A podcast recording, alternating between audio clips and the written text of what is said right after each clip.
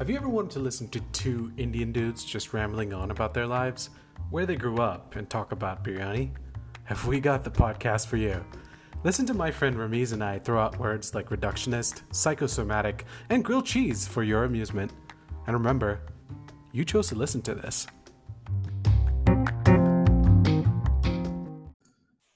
All right, welcome to another episode of Brain Juice. Um, we're very happy to have you all with us today. Um, as always, this is Akshay, and I've got my friend Ramiz with me. Hey everyone. Ramiz, how are you doing today? Pretty good.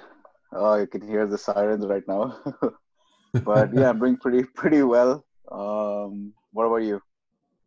I'm doing okay, man. Um, you know, just thinking about certain things that have transpired over the last few days. You know, especially with with what we're going to talk about today, which is you know mostly depression and anxiety, and and you know just how us as you know human beings we deal with it in our very own ways. And uh, um, i've i've started to realize certain things. And you know it's primarily why i'm here to talk to to, to talk about it today. So uh, yeah.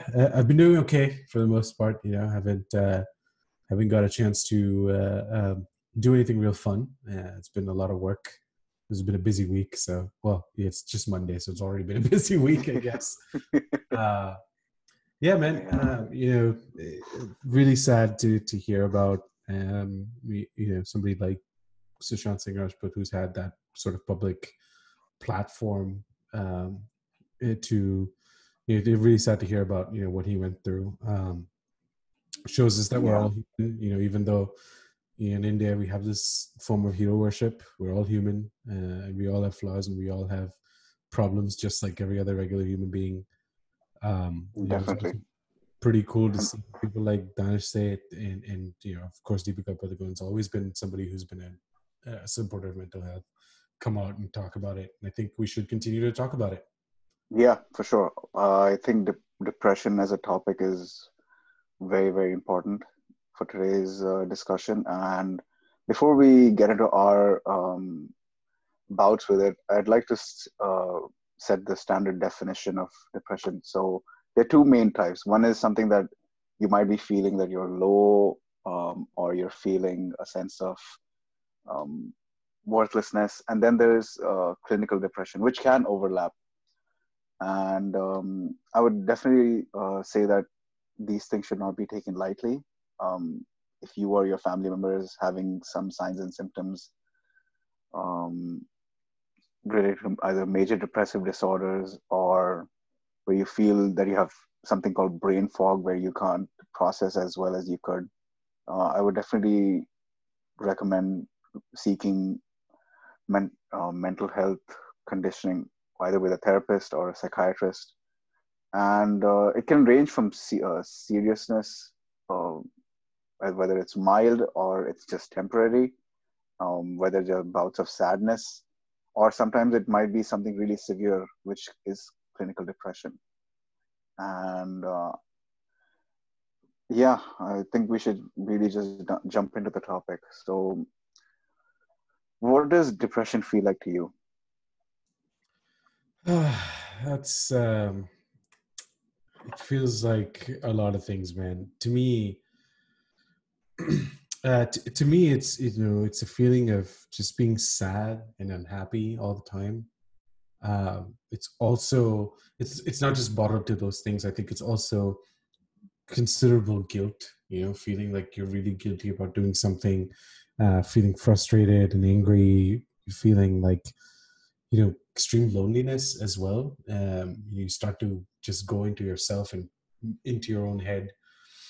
Um, and you know a lot of people also you know as a result of depression you know feel like they have to end their lives. And to me it's a combination of so many things um and yeah you could you could you know you could have a dartboard with all these feelings and you could throw a dart and each one of those darts. Every time you throw it and you hit something else each one of them equates to depression. Um, that's that's my personal opinion. Uh, what about you? Yeah yeah for me uh, it comes from a place of hopelessness and a lack of self-worth. And um, yeah there are bouts where you feel like you're you have such low self-esteem and you feel that you're not worthy of being in a place of happiness. And things that used to make you happy are considered chores or basic rudimentary tasks feel like as if they are very very difficult to accomplish um, whether it's basic things like brushing your teeth doing your laundry or trying to absorb some information that you always enjoyed. And there are a lot of trigger points i feel that are that can cause depression something that maybe is related to your social life or something that you have uh, felt whether it's through your workplace or through your um, feeling of hopelessness where you're not really sure how you're going to get through the day. And i feel a lot of it has to do with um, if it's clinical depression it has a lot to do with uh, chemical imbalances in your brain. And those type of patterns if you see that are chronic which are basically over a long period of time i would definitely recommend speaking to a, psychologist or a therapist to uh, either get um, talk therapy done um, through a proper medical diagnosis through the DSM-5, which is a t- statistical manual for mental disorders. And yeah, I, I I find that a lot of men have this form of. Uh, let, let's let's take a step back. A lot of Indian men. Let let's talk about us as a culture yeah because i think it's like significant to address like you know indian men don't talk about this like we don't talk about this at all True. for some True. feeling of macho pride we don't talk about this and and and you know in 2018 there was a study out by the WHO uh, regardless of what you think about you know uh, WHO india was considered the most depressed country in the world it is one of the Whoa. countries that don't talks about it. And wow. in 2018, we were the most depressed country in the world. Why? Why? Why? Why is that even a stat? You know, nobody talks about it. Even even though we were the the number one country in the world for depression, for mental health, today we still don't talk about it. There was an article somewhere, and that's it. It's been shoved into the corner. Our parents don't want to talk about it because they don't think that they think it's a phase, right? And you know, phases, uh, uh, yeah, and phases go, and phases are just that. It's a phase. Yeah, and then I definitely feel that I'm I'm I'm really shocked with that study. Um, I have a few reasons why that might be the cause, but yeah, I think a lot of it has to do with uh, how, like in our previous episode, where mental health isn't considered an actual uh, biological condition. They think is just a state of mind and they don't realize that the mind is what makes up our consciousness. I, I definitely feel that there's really not enough emphasis given on um, something that's so pretty much obvious to somebody where a person and or an individual feels that they are not part of society or that they have a mindset where society isn't working for them and I, I think it's because of a collective where we focus so much on for men indian men where this masculinity and machismo culture is gonna be the saving grace for society and humanity. And um, the the one of the biggest uh, sort of contributors to that fact is that you're the man of the house now. Like right yes, uh, because I'm the man of the house, uh, well, first of all, that quote is so outdated and old.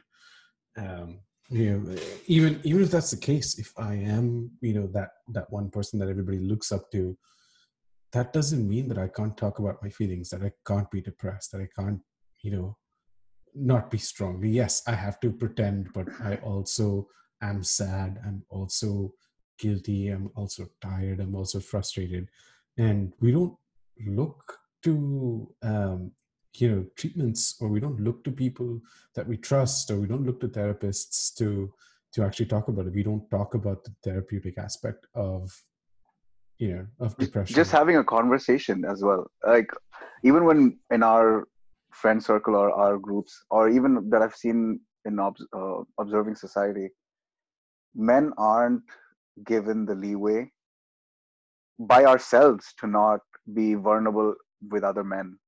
Talking about our um, pressure points um, or trigger points when it comes to dealing with the day-to-day aspects.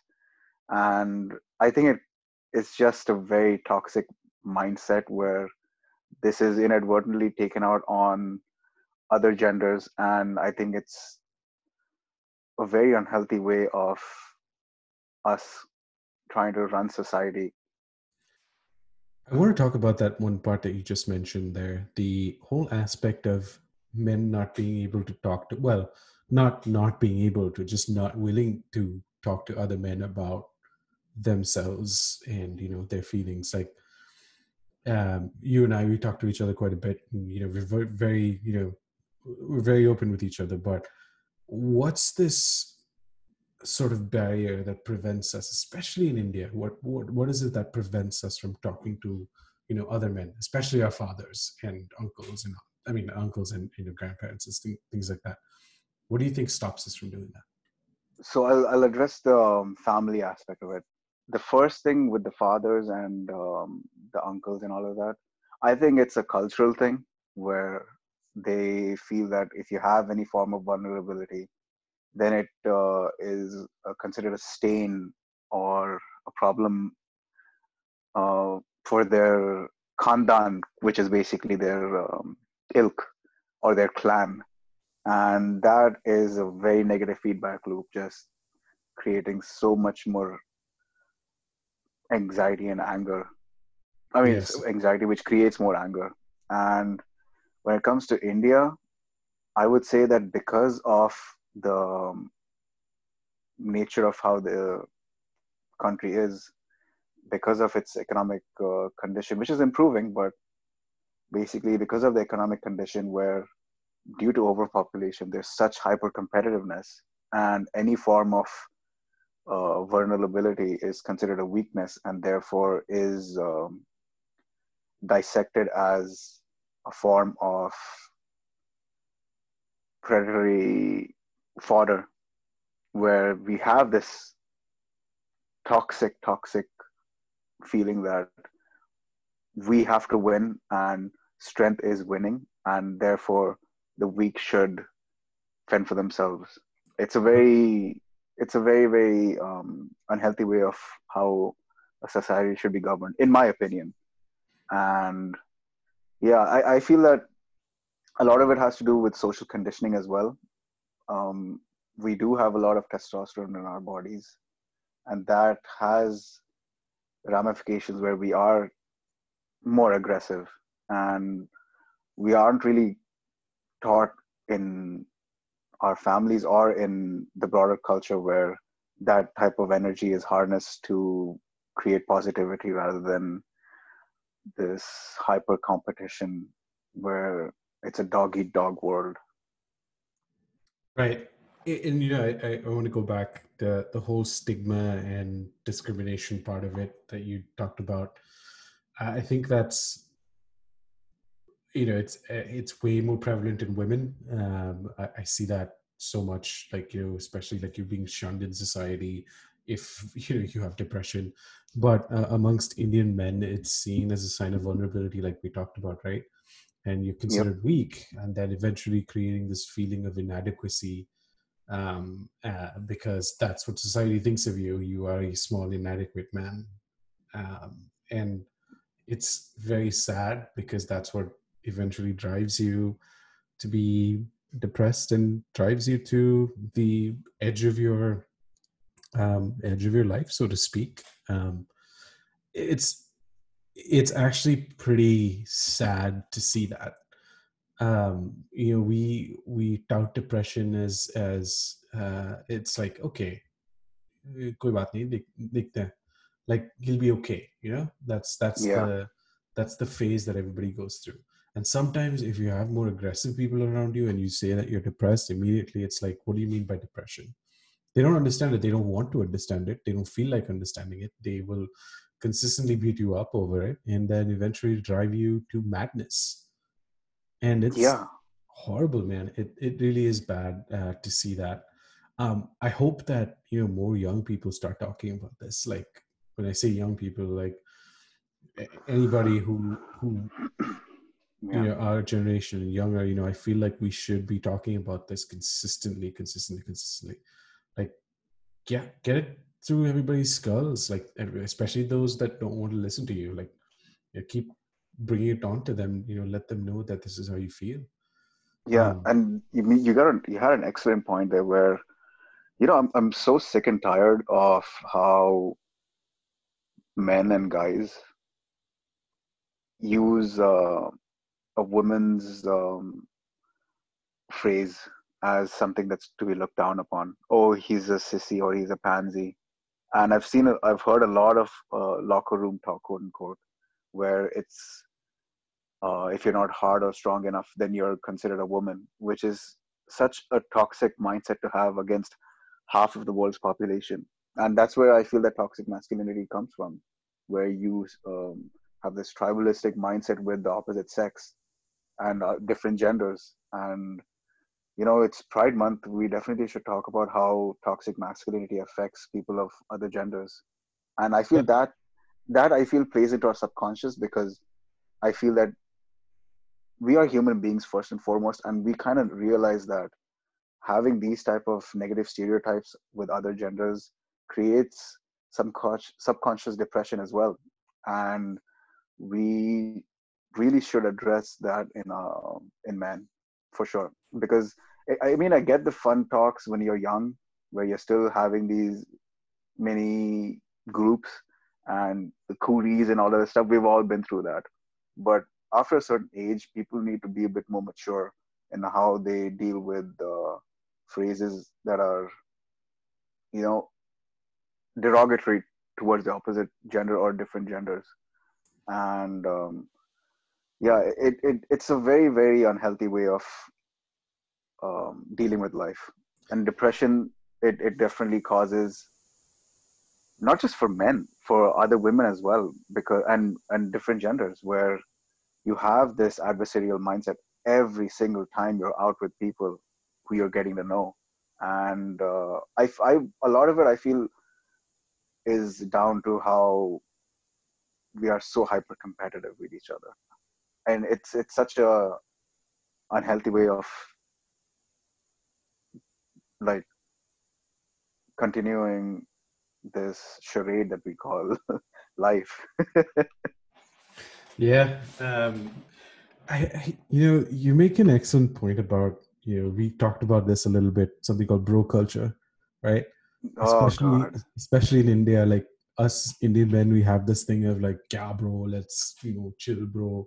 Oh my god, did you check out that girl, bro? I mean, it's it's normal to be that way. It's normal. I understand, you know, some of it is normal, but we shouldn't normalize it anymore. It shouldn't be something that that you know we should do. Like it also creates a sense of vulnerability. Like if you don't conform to that way of thinking, like all of a sudden you're not part of the group, you don't feel like a tribe you're singled out as an individual and then you can't talk to anybody you're considered you know people start talking about you like in social circles right yeah you're targeted you're targeted exactly you're targeted because oh that guy's weird that guy doesn't you know do all the cool things that we do or quote unquote cool things that we do um i've been through it personally right like in in you've probably been through it personally like yeah there's a there's a hive mind uh, of bro culture and um, and you can pick them out in the crowd.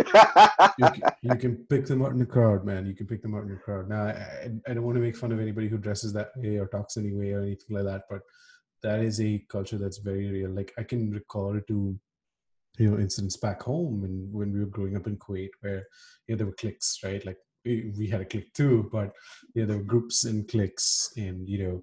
Um, there were already, always, you know, this particular group of people that were considered uh, the the quote unquote cool kids, right?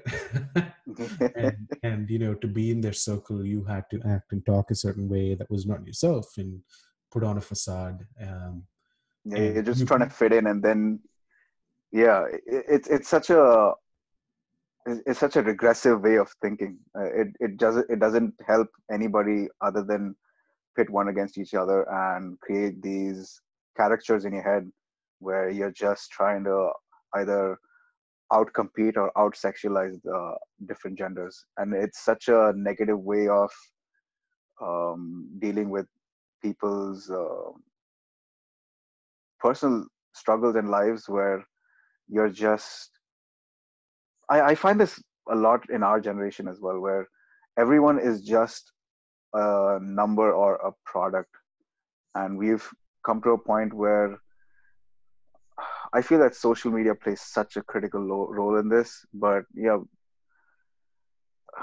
this the bro culture, man. I, I just don't understand it. I've I've felt emotions towards women, but I've never understood the part where it comes to derogatory sense. I've never understood that culture. It's always made me feel uncomfortable. Maybe because I have a sister, but it's always made me feel like it's a very redundant way of trying to assimilate a group. I've I've never understood it. I, so and yeah. So why does that why does that even pop up? Like let let's talk about that. Like I want to know why that culture is a thing. Like why is it a thing? I mean it's it's prevalent in all society and all, you know, American culture, in sorry, Western culture and European culture, in in our culture. Like it's it's prevalent. Like why do you think that is? I, I think I have, my own, I have my own thoughts, but I want, yeah. First. Yeah. So for, for me, I think uh, for because of the patriarchal indoctrination that we have, where all of this emphasis is given on the man, and he's allowed to do anything that he wants, and the woman is or or the other genders are supposed to be submissive to the man, and that burden creates a lot of initially a lot of arrogance and uh, confidence. And that in the later stages in life where he realizes he's not that special little snowflake that everyone told him out to be he starts feeling inadequate. And that causes this toxicity where he's still trying to live in that reality of trying to be somebody who had that type of attention and he or she or they try to get a negative feedback loop. That's why you see a lot of other genders as well having their own um, groups because the emphasis is to create social disharmony inadvertently. Mm, that's interesting. I, you know, take it with a grain of salt. For me, it's also um, there's two things. Number one, yes, the patriarchal patriarchal society, right? Um, I think that definitely plays a huge role in this whole creating of this mindset um, that you have to be part of this culture, you have to act this way, you have to talk this way, and it's it's, it's very painful to see that. Number two, um, you're influenced by what you see, and the the Indian movie industry sort of played into that quite a bit. Let me ask oh, you. Oh God! Oh yeah. How how many how many movies have you seen where the guy has just gone and backhand slapped a woman? Right. Oh my God! Yeah, countless, it's still countless. prevalent in it's still prevalent in the '90s and yeah. early 2000s when we were watching Hindi movies. Yeah, I mean, you, you can go back to early 2010. Same thing, man. It it it it was happening. It it creates this mindset. You know, especially people in the South, right? Like, I don't want to bucket everybody, but I know there's a large group of people that you know you know, there's a lot of hero worship that goes on in in movies, right? They look at these scenes on the movies, and you know, and they all of a sudden they want to emulate it back home, and it happens, right?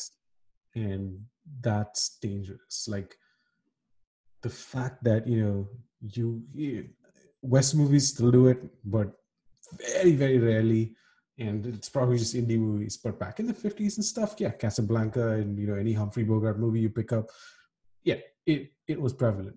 Yeah, yeah we still have the Mad Men generation we to this 100% day. Hundred percent do. We hundred percent do have the Mad Men generation, and it's sad, man. Uh, and you know, the Mad Men generation, what they glorified was drink as much as you can, smoke as much as you can, and you know, bed as many as many women as you can, and that's that's that's what they glorified and people are looking at yeah. that and going wow that's such a cool lifestyle let me do that and it's it's it, it festers in you, right? I understand, Yeah. you know, like as when it comes to art, art is subjective, right? But you have to realize that people take it literally. I think it's time to stop with the with the bullshit bro culture in movies and stop polluting younger minds, right? Like especially kids who are growing up who are just getting into the teen years and then slowly moving to college. Like the people who bunk all their classes to go watch movies. Like we should There's nothing wrong with that.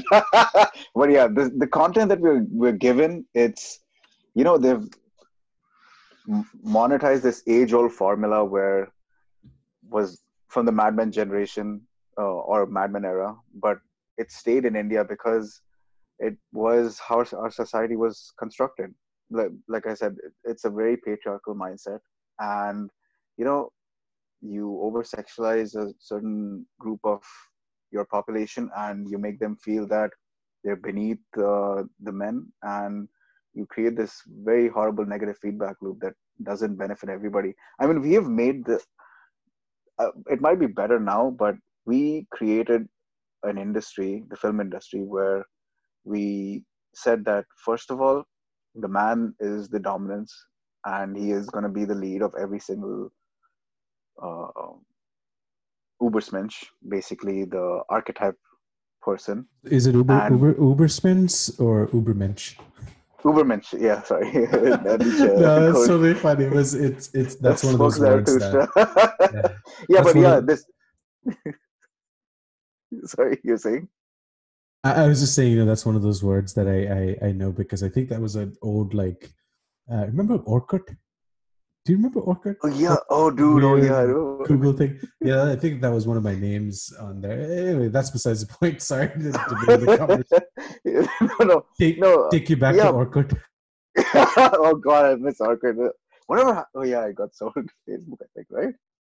Yeah, yeah. So getting back to that, we've in uh, Bollywood we've formulated a structure, just like I was saying, where the man is the woman and the woman is this damsel in distress or having to deal with her family, and um, she's basically just an object rather than somebody who is a conscious being, and that formula has worked in the past so they just keep feeding on that for box office hits. And having a patriarchal structure doesn't really get the numbers down. So it has to come from the grassroots if things are going to change. And um, yeah I, I i have this converse i, I want to have this conversation and i hope men who feel like they're part of the bro culture are listening. And i want to ask them that do you think that having this type of mindset might lead to your depression? Because you can't expect people from different genders to just hero worship you like you your mummy and daddy might have just because you were you got the biological lottery in a certain culture because you got to realize that pe- ti- times have changed and people don't have to deal with that. You might try to get um, validation through getting a very lucrative job but ultimately is that gonna fulfill your life more than a meaningful relationship where you see somebody else as your peer rather than your subordinate i, I really hope you ponder that because these are the tough questions that we have to ask to ourselves and to society at large Yeah, uh, that's that's very very true. Um, in part two, I think we'll get to really talking about you know depression in in in men. Uh, we'll get to probably talking about um, it's just around you know just talking about like honest debates about you know how do we put our emotions aside to look less vulnerable and things like that. So we'll uh, talk to you guys in uh, part two.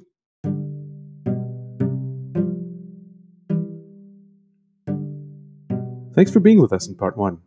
In part two, we dive deeper into the depression amongst Indian men, why we don't like to talk about it, and how that leads to toxic masculinity. Stay tuned. All right, welcome to part two, uh, where we're talking about um, depression and mental health amongst uh, Indian men. I know we had a whole episode dedicated to mental health, but I think this is like a good continuing of the series uh, where we talk about mental health in India. Um, you know, I was just thinking about this for me. It's like when we were growing up, right? Like, you know, we were always brought up under the notion that men need to be stoic and reserved and, you know, they need to be strong willed and and all that good stuff. But you know, I don't know if men are nowadays taught to be, you know, it thought that it's okay to be emotionally vulnerable. Like it's okay to cry, right? Like we've talked about it a lot. Like it's okay to cry it's one of the most natural things that you can do as a human being. I wanted to kind of get your perspective on, you know, say if you had an, you know, you had a situation that, you know, was particularly distressing to you.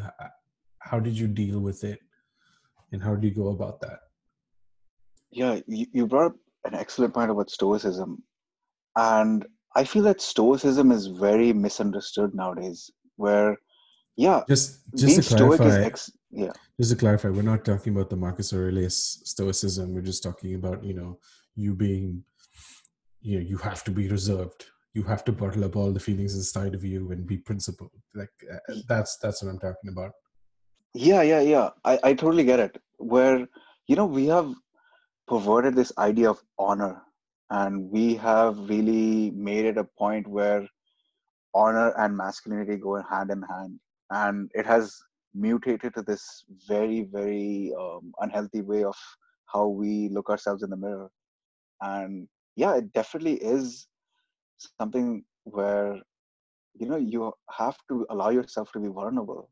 And if you're going through something that's really really um, depressing or you feel it's creating um, a mental health condition where you can't perform routine tasks or you feel that it's causing um, a loss in productivity in whatever you think you're doing, you definitely should seek um, help of your loved ones and talk to them. Tell them that, you know what,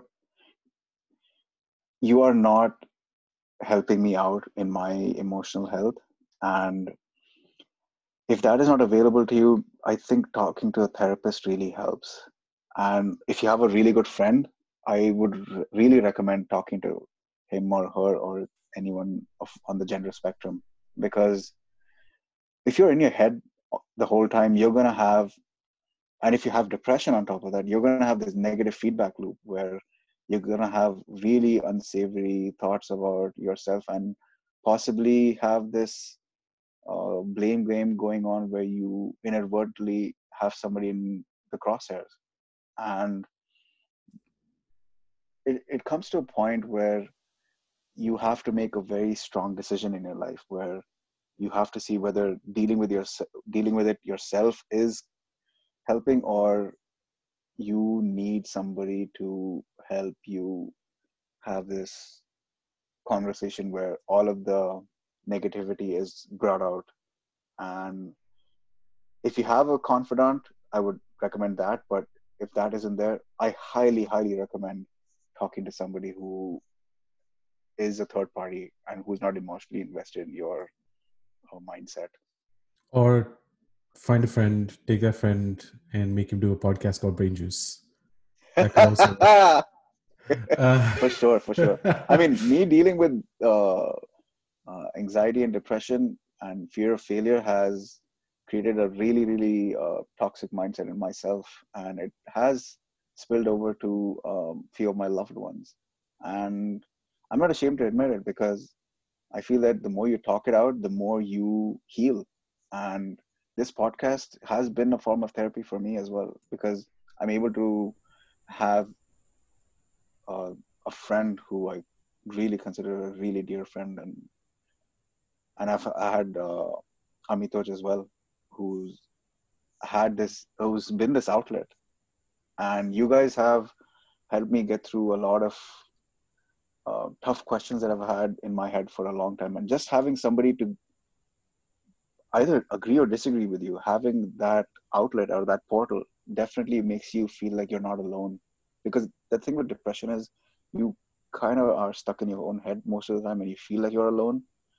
And I, yeah, I, I still blame that on externalities like bro culture or this hyper competition where if you show a kink in your armor then you are somehow not worthy of being called a quote unquote man. Yeah, that's. I, am smiling because I agree with like everything you're just saying. I'm such a poet, aren't I? I, I, think we, we've both been there. There's a question I've been meaning to ask you. You know, our families, right? Especially like Indian families. I keep saying especially like Indian families. I'm just going to assume that everybody thinks that we're Indian. Um, we put a lot of emphasis on physical health. Like, you know, when your relatives see you the next time, they're like, oh, how are you? Yeah, you're looking pretty big, or you're looking stronger, you're looking taller. I wanted to kind of ask you, like, you know, apart from like the whole conversation about physical health and you know how goes school and studies and stuff like that have you ever had a conversation with your family about mental health and you know or emotional health for that matter? Not until recently no because even though i have been trained in the medical field a lot of emphasis is not given on emotions.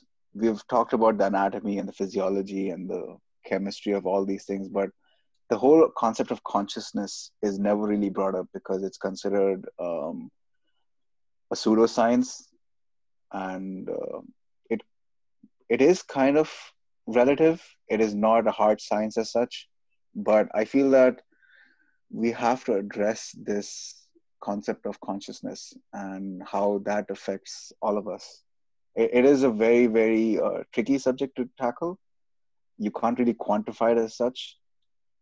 Um, there are baselines that you that we have established based on just the MRI um, images that we are able to uh, interpret, and yeah, I don't know, man. I I really I'm not sure how we are allowed to express our vulnerabilities. And see, that's the problem right there. Like you just saying all that is just indicative of the problem. We don't talk about emotional or mental health with our children or in our families at all. Like zero. That's yeah, and it's a huge question mark. Yeah, what is it? Like, why am I feeling like this? Right? And eh, you know, this happens especially when you're you're growing up, eh, especially as you reach like college, teenage years. You're starting to explore the world. You're starting to you know be in relationships. You're starting to meet new friends and at some point you're going to hit depression like you're going to be depressed pretty bad and everybody goes through it nobody wants to admit it because of fear of being vulnerable because of fear of being you know, some parents like to shout at their kids especially in india like scream at the kids or you know physically harm them and abuse them and all that stuff. And they're afraid of that happening again um, eh, because they think that if they admit it it's a sign of weakness and they're like shut up it's a phase and move away from it.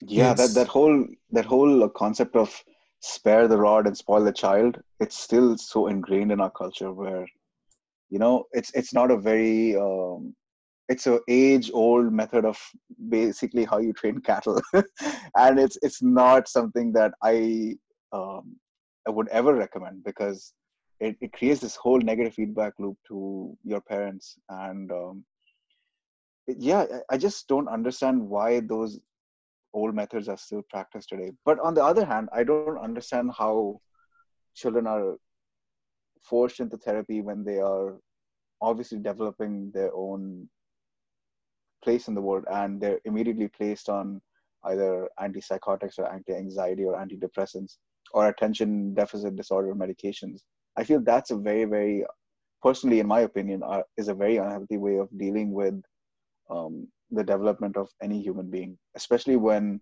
the human brain only matures by the age of 25, uh, roughly speaking.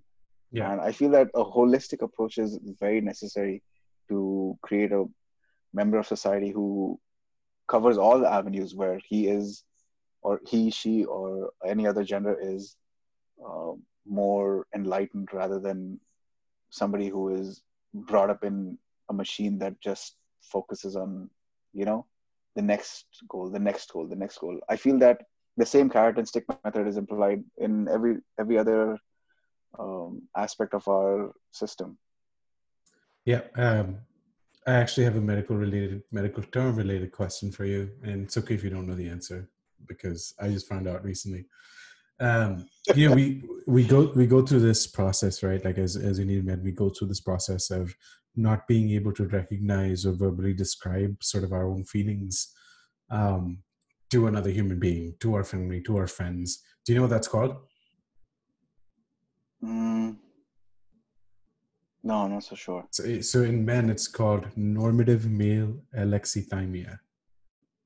You can look it up. Huh. Uh, you, you can look it up. But yeah, normative male alexithymia. Interesting. Yeah, yeah. That's that's the word I just learned how to pronounce, and I'm probably pronouncing it wrong. So if anybody is in that space and understands what that word is, you know, feel free to reach out to us. Uh, Twitter is at the Brain Juice, and Instagram is at the Brain Juice. Um, that's but that interesting. Yeah, but that whole like sort of alexithymia, as you want to call it, right? It affects our relationships and you know affects the ability to relate to others. I've felt it personally. Like you know, this is the first time I'm coming out telling people. Uh, I think outside of you know certain a few people that you know depression is very real, man. I went through it and I continue to go through it and I seek help for it because you know thankfully I have a workplace that allows me to do it. Um, and so i learned how to recognize or verbally describe my you know issues that i'm facing. And i don't think a lot of um, folks in, in, in general just do this especially in our culture. Um, it's it's hard not knowing that it's okay to not be okay. I don't know if that makes sense.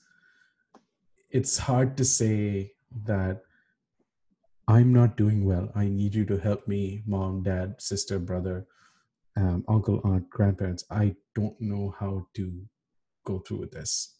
It's okay to say that. Nobody is going to, you know, crush you into a fine powder and say that that's the worst. It's it's okay to say that. Now, if you're not accepted, that's a different story. That's illiteracy and ignorance on the part of people that don't understand you. And I think that's important to reach out to those people that are ignorant about it or don't know much about it, or refuse to hear about it and read about it and learn about it. Um, it's important to reach out to those people. And, you know, hopefully, if you're listening and you think that depression is a joke, um, go back, do some reading, and understand really like how you're affecting somebody.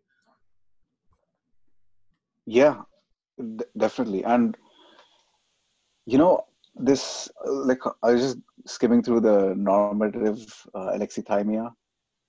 It's I feel that these uh, normative male alexithymias, I feel that a lot of it is still up in the air, where we're still trying to discover ourselves and trying to redefine or actually define what masculinity really is, because it is on a spectrum. I definitely feel that you can't categorize all men as a certain type and all women and other genders as a certain type because once you do that you're trying to take away from the human experience. Now when it comes to biology there's definitely uh, different aspects that are quantifiable but when it comes to consciousness it is a very very huge spectrum. And you know this whole culture where you have to behave a certain way and think a certain way i find that very very um, um, i would say i'm trying to look for the word. It's it's very non-scientific reductionism.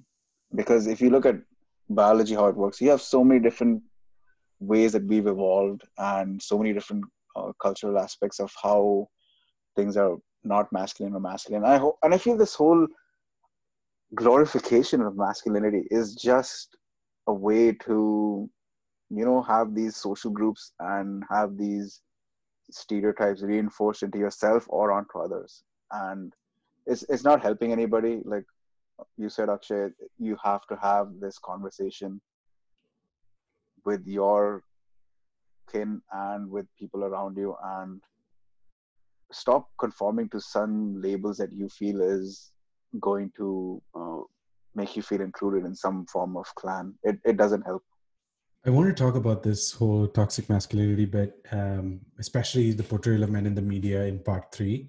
Um, in, however, for the next 10 minutes, I want to talk to you about something, Ramiz. And this is something that both of us are very guilty of doing, and so are all our friends. At some point in our lives, when we were younger, if you were to exhibit some sort of, you know, somewhat quote unquote feminine behavior, right? You would term men gay. You'd be like basically like, oh my God, that's gay, dude. Why are you doing that? I want to talk about that a little bit. First of all, yeah, you know, being gay is who you are. It's for for us to even talk about that negatively today in 2020 is ludicrous. Just thinking about all the crap that the Trump administration just pulled off, you know, eh, it's it's worse than painful. But coming back to India in itself, this whole culture of bro, you know, this bro culture and this toxic masculinity that we're talking about, it actually takes away and strips away your individuality. And yep. some men find out that they don't you know they they don't conform to societal norms they find out that they're gay only after they've gone through a marriage. It's sad because they're not allowed to express themselves early on in their lives. And if someone does term themselves as gay we suddenly consider them a social pariah. And you yeah, know i know that, certain religions take that to an extremist sense. Oh, oh, oh yeah. And society especially indian society takes it to a whole other uh, sense. But I wanted to talk about that. Are we more yeah. accepting of gay men in India or gay women in India today than we ever were? I don't think legislatively, no, because there's always this yes and no between whether um, the LGBT community is quote unquote legalized, which is I consider really amazingly ludicrous because you can't delegitimize someone's existence just based on their sexual orientation. I find that completely horrendous and really stupid because you're trying to allocate uh, a legal definition to some to somebody's um, sexual inclinings. Uh, I just don't I just don't get, understand it. Um, but yeah, we when it came to me personally, I never understood what homosexuality was when I was saying the word gay and thankfully i've never had to deal with any member of my family chastising um, the lgbt community. So i've been fortunate in that way but you know i'm pretty sure that we might have had a few people who were part of the lgbt community in our school who never came out because of these social ramifications. And yeah and especially us. I mean kids will be kids but if we are trying to evolve as a, as a society, we should definitely um, make them understand that certain words are toxic and not um, um, helping anybody, and especially stigmatizing somebody based on their sexual orientation is not something that should be accepted. It should be tolerated, but it should not be accepted in any civil society. And yeah, I mean, it, it, it is such a uh, unhealthy way of looking at you uh, looking at your fellow human being you just should treat them with the dignity and respect that anybody would deserve. And um, I, I it comes back to toxic bro culture man where anybody who is showing signs of uh, being out of the norm is is just considered something that's gonna be a detriment to your tribe or whatever you want to call it. It, it, it doesn't help anybody. And if people still want to follow the ideology i mean i don't get it I, I really don't understand it because you're literally creating stigma around people who just want to have the equal rights that everybody deserves and if you think you're above the fray then you're a yeah, shitty you're, human being you're, yeah you're you're no better than the special snowflakes that you project onto other people you know that you want this special stat- status where you're just trying to have this form of superiority. I, I don't get it. I, I really don't. And if I have ever called anybody gay, um, when I was in high school, I would like to apologize. I didn't know I think... what I was saying, but I, I feel that because you know one statistic that is completely ignored by so many people 11% of every mammalian species in the world has uh, homoerotic or uh, homosexual tendencies and if you break it down biologically, I feel that it does destigmatize it. But obviously, people are going to have their preconceived biases and notions, which you can't really change unless society as a whole changes. But we can do our part. Yeah, you're thinking logically. I'm sorry, man. People don't think logically. um, uh, all right, let's let's you know let's stop there for now. Um, this is a topic topic that we'll explore at some point in our in our you know in our in our podcast venture, uh, where we do want to talk about you know what being gay in India is like. Um, because that's hard, man. Um, and I don't know how to even begin processing that whole scenario. Uh, in part three, let's talk about the portrayal of men in media. This is something that you know both of us really want to talk about, and um, yeah, we'll we'll talk to everybody in uh, part three. Yeah.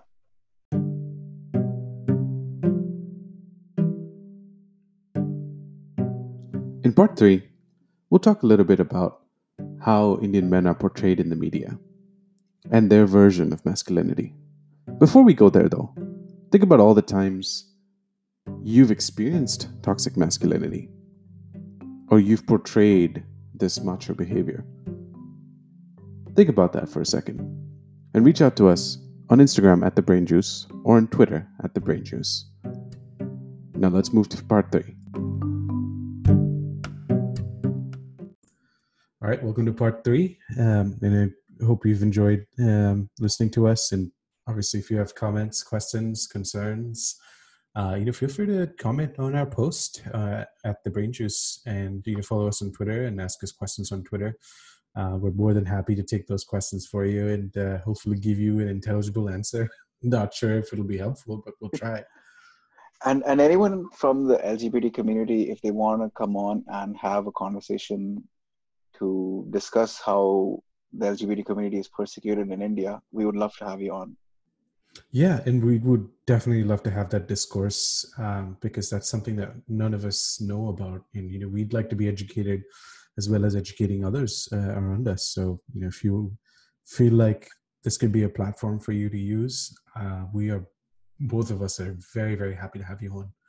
All right, Ramesh, let's um, let's talk a little bit about the portrayal of Indian men in media. Um, boy we we talked about it a little bit in you know in part one but like i'm itching to get yeah i feel like you really should just say what's on your mind because we've had this conversation before and i i really feel that yeah just start dude I love Amitabh Bachchan. All right, I love Amitabh Bachchan. His role in Cheeni Kum is like one of my favorite roles in all of movies. But the trope that he portrayed when he was younger, and it was maybe a product of his time, but it influenced so many generations was the portrayal and the trope of the angry young man. Now, Ooh, yeah. this whole trope of being the angry young man had an effect and a ripple effect on generations from the 70s to the early 2000s, even now.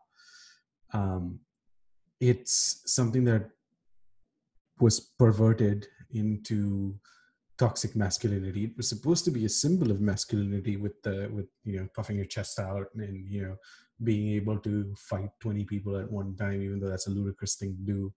And it it, it evolved into this you know unfortunate uh, visage of wow i'm throwing out big words we're actually throwing out big words today on this podcast reductionist uh, visage uh, just going back to it um, you know, we we you know, how many times did you see some actor wearing pink? You know, like uh, rarely, uh, very rarely, right? Like, and so because of that, like you and I would have probably never owned a pink T-shirt or pink shirt or pink shorts, pink shoes, whatever, when we were younger, because of the fear of what we talked about earlier, which was the fear of being called gay or being called feminine, which is so stupid. it's so stupid um, and that portrayal still goes on in Indian media. There were countless scenes that you know we talked about earlier where you would see a man backhand slap a woman, and all you had to do was to be the bahu in the house. It's you can you can argue with me that oh that's the social setup in India, but know that you're standing on very faulty ground here. Yeah, and, and just even uh, the trope of the flamboyant homosexual man that we used to observe in movies. I found that very very odd. It it was kind of funny, but then as as I got educated educated, it it it became less and less funny. I I mean, do you notice in those Hindi movies where the the guy is overly flamboyant, and it's such a such a horrible trope to have on a certain community. I never understood that. And then the the macho dude was the guy who saved the day, and then you know he was never considered um, unhealthy or toxic whenever he beat up so many people. I mean, it's fun and nice to you know have that fantasy of being a superhuman. We when we love comic books, that's basically what those things are. But that element of um, treating the opposite genders is considered very normal in our culture. I don't. I never got that about uh, our cinema, man. Where, where do you think that comes from?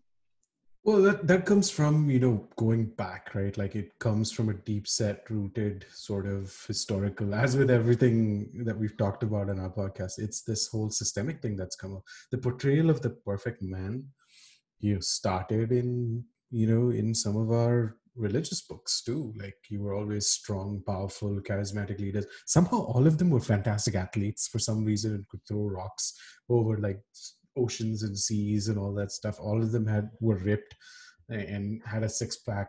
Um, and only they were the messengers of God. And only they were the messengers of God. Yeah. it was never this like, you know, balding, male pattern baldness is a real thing, guys.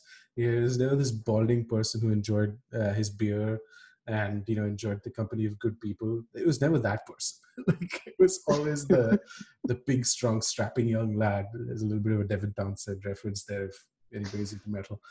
Um and you know in in cinema it was always considered you know like i, I mentioned humphrey bogart in old hollywood.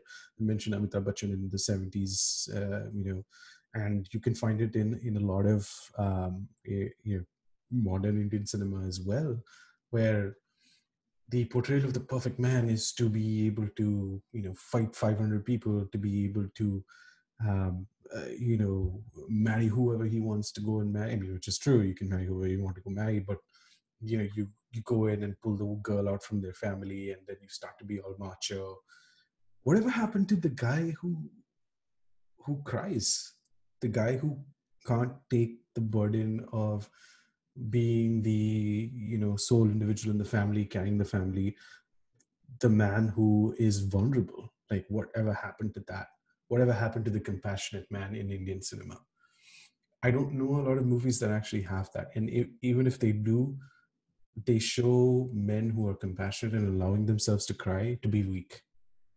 Or if they show yes. men who are undergoing depression they show them as people who are in a mental ward or in a mental hospital or people who are or they or they directly tie masculinity honor and then vulnerability as a completely set of structures where yeah i have seen a few men cry on uh, in the movies and stuff in hindi cinema but it's always the guy who is the most you know like he has everything that's going for him but at the same time it's always centered around the man.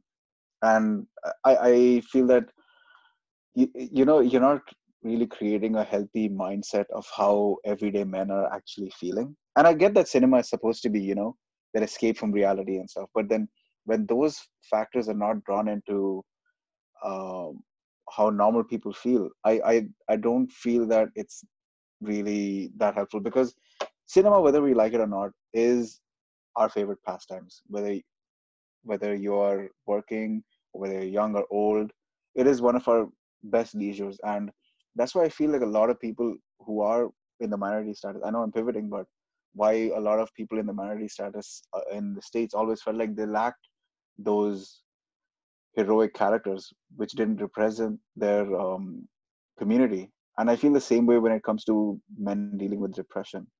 You're not given that outlet where you know what it's okay to cry it's okay to feel vulnerable it's okay to talk to a therapist. I have not seen any in hindi movie where the man goes and talks to a therapist. At all. Yeah. At all. Eh, it's never considered. It's always him him crying and dealing with it in, in an internalized way and then go beating up some bad guys. That's it. That is the extent of therapy that we have been taught. It doesn't make any sense. That's not how we behave normally. I mean that's how that's how you have so many uh, victims of uh, abuse in India. Then that's mm-hmm. why marital rape is not considered rape in India because you have such internalized anger. You're not allowed to express yourself, and I feel that uh, cinema should be held accountable. I don't believe in cancel culture, but I feel there should be some form of um, renaissance of what actual masculinity is. And it's about being somebody who is allowed to be vulnerable, somebody who's allowed to have deep and honest conversations about his mortality. And, and somebody who's not made sorry? No, go ahead. And somebody who's not made to feel like he is just uh, somebody who has to carry all that weight on his shoulders. This whole notion of, yeah, you have to be a man, it, it has come to a point where it has dehumanized most of the world. And it has led to wars, it's led to conflicts that could have been completely avoided. That whole my rod is bigger than your rod competition, it's so damn outdated. It is so silly I don't understand that. It's it's such an insecure mindset to have and to portray, because what are you really trying to say? You know, yeah. it yeah. comes to that point where you, if you can psychoanalyze these things, it is a very very. It comes from a very very insecure mindset. Yeah, absolutely. You know, at the end of it all, man, you know, I feel like toxic masculinity is sort of reduces the idea of what being a man is or your manhood. You know, it associates it with aggression, violence, status, um, and it styles sort of like your emotional sort of vulnerability as a weakness that is not ideal for a man. You know, it's it's a warped sort of idea of what a man should be, and you kind of see it like ripple through. Like if you've ever been to a club, like I don't like clubs, and that's a personal choice. If you've ever been to a club, yeah, I kind of once or twice, and I have been like, I see it, I see it. It's and you know, this is not me being holier than thou or anything like that, but it's it's very depressing to see the guys peacocking like oh my god right right it's like very depressing to see how you approach a woman and you know you know it's about one thing and then and then there's two dudes having a bar fight that can't punch um, and, and i say this as someone who trains regularly in martial arts like no martial artist will ever do that. it's funny. It's funny as hell to see it, and you know, it's you, you do you, but realize when you are emitting that sort of toxic masculinity trope. Now, we reduced media into cinema. Um, we talked about this a little bit. Something that we both kind of you know see pros and cons about is social media.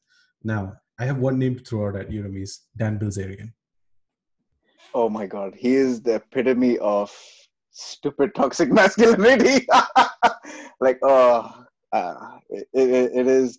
If I feel bad for the men who follow him and consider him an idol, it doesn't help your cause of trying to be something that you see in comic books or the superhero that you think that he is because that type of sexualization of women or that portrayal of women and people idol worshipping that type of caricature is just disgusting. I, I never understood the draw for that.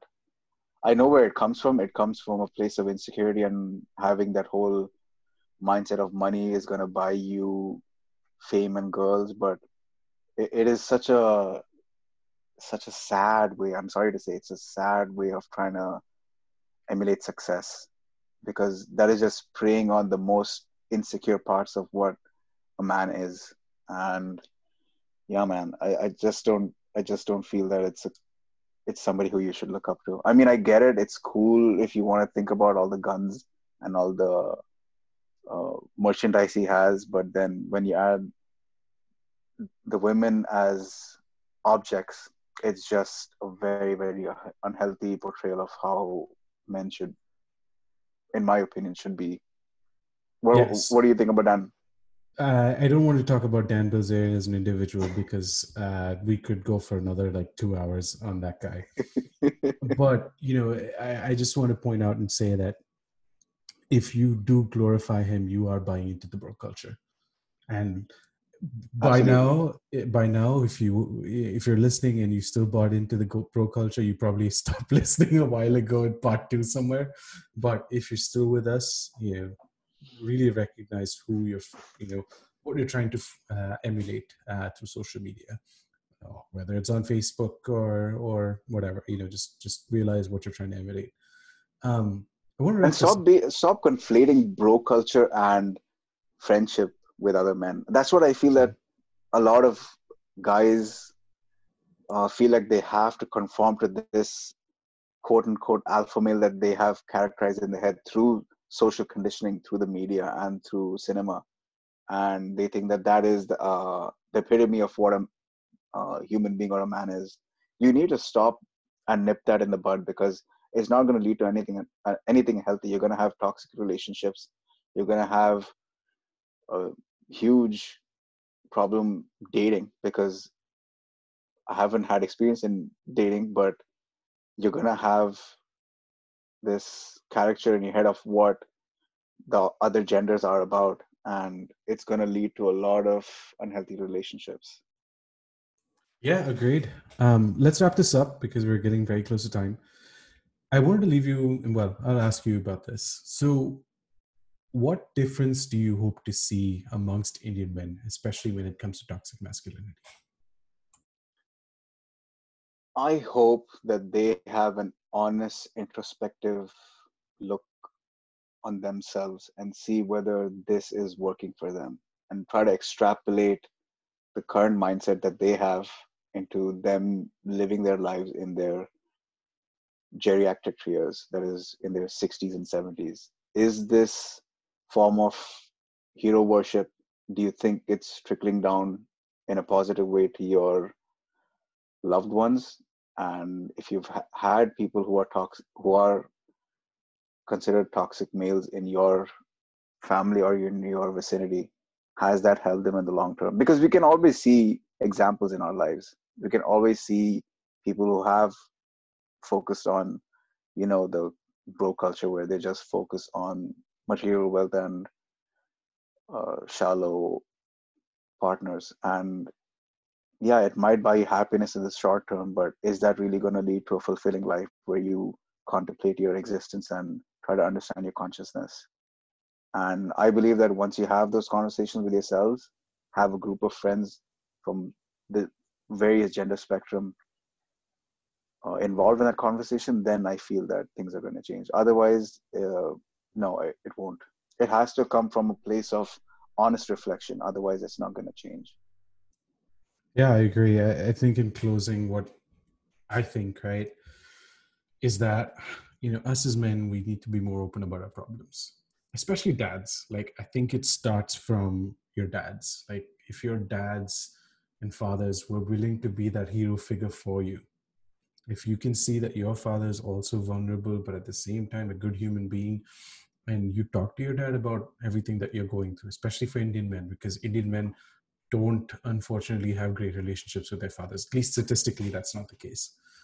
Um, I, I think that you know men should be more open, especially starting from the dads. Having witnessed you know generations of Indian men, I think you know if men sort of are able to communicate with each other and be less vulnerable around each other well sorry be more vulnerable around each other um, and get rid of this trope you know of of being like oh i'm a man i have to do this pump your chest and do all that stuff. Eh, I understand you know gender roles do, does have a place in society when needed but that doesn't mean that you have to go keep pumping your chest all the time um, and you know whoever said that mard ko dard hota right has never fallen in love never lost a job you know never uh, lost someone that is very close to them um, it's important to stop shaming other people and other men about it being emotional. We need to create a supportive society amongst each other. And that starts with you and i. Like you and i talking about this right now changes it. Yeah. Ignorance is not bliss in something like this. Absolutely not. And I agree with you on one more thing. It's important to get the perspective of somebody that's not you or not part of your agenda you know, I learned a lot about toxic masculinity from a lot of my friends who are women.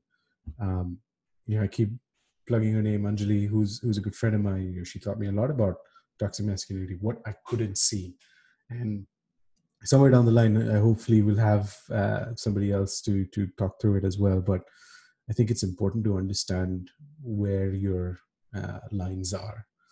Um, in closing, let's just put it this way: uh, let's try to talk to each other.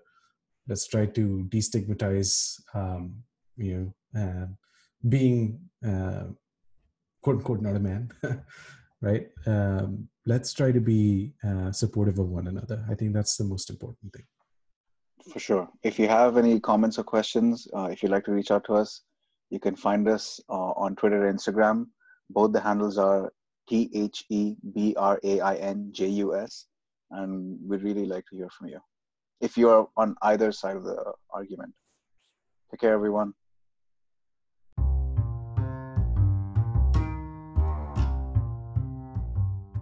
Well, here we are at the summit of episode 7. We want to thank you all for listening to us today. As we grow this podcast, we want to thank you for giving us a listen. Uh, this started out as a conversation between two friends, and it will continue to be a conversation amongst many. As always, this has been your weekly dose of brain juice.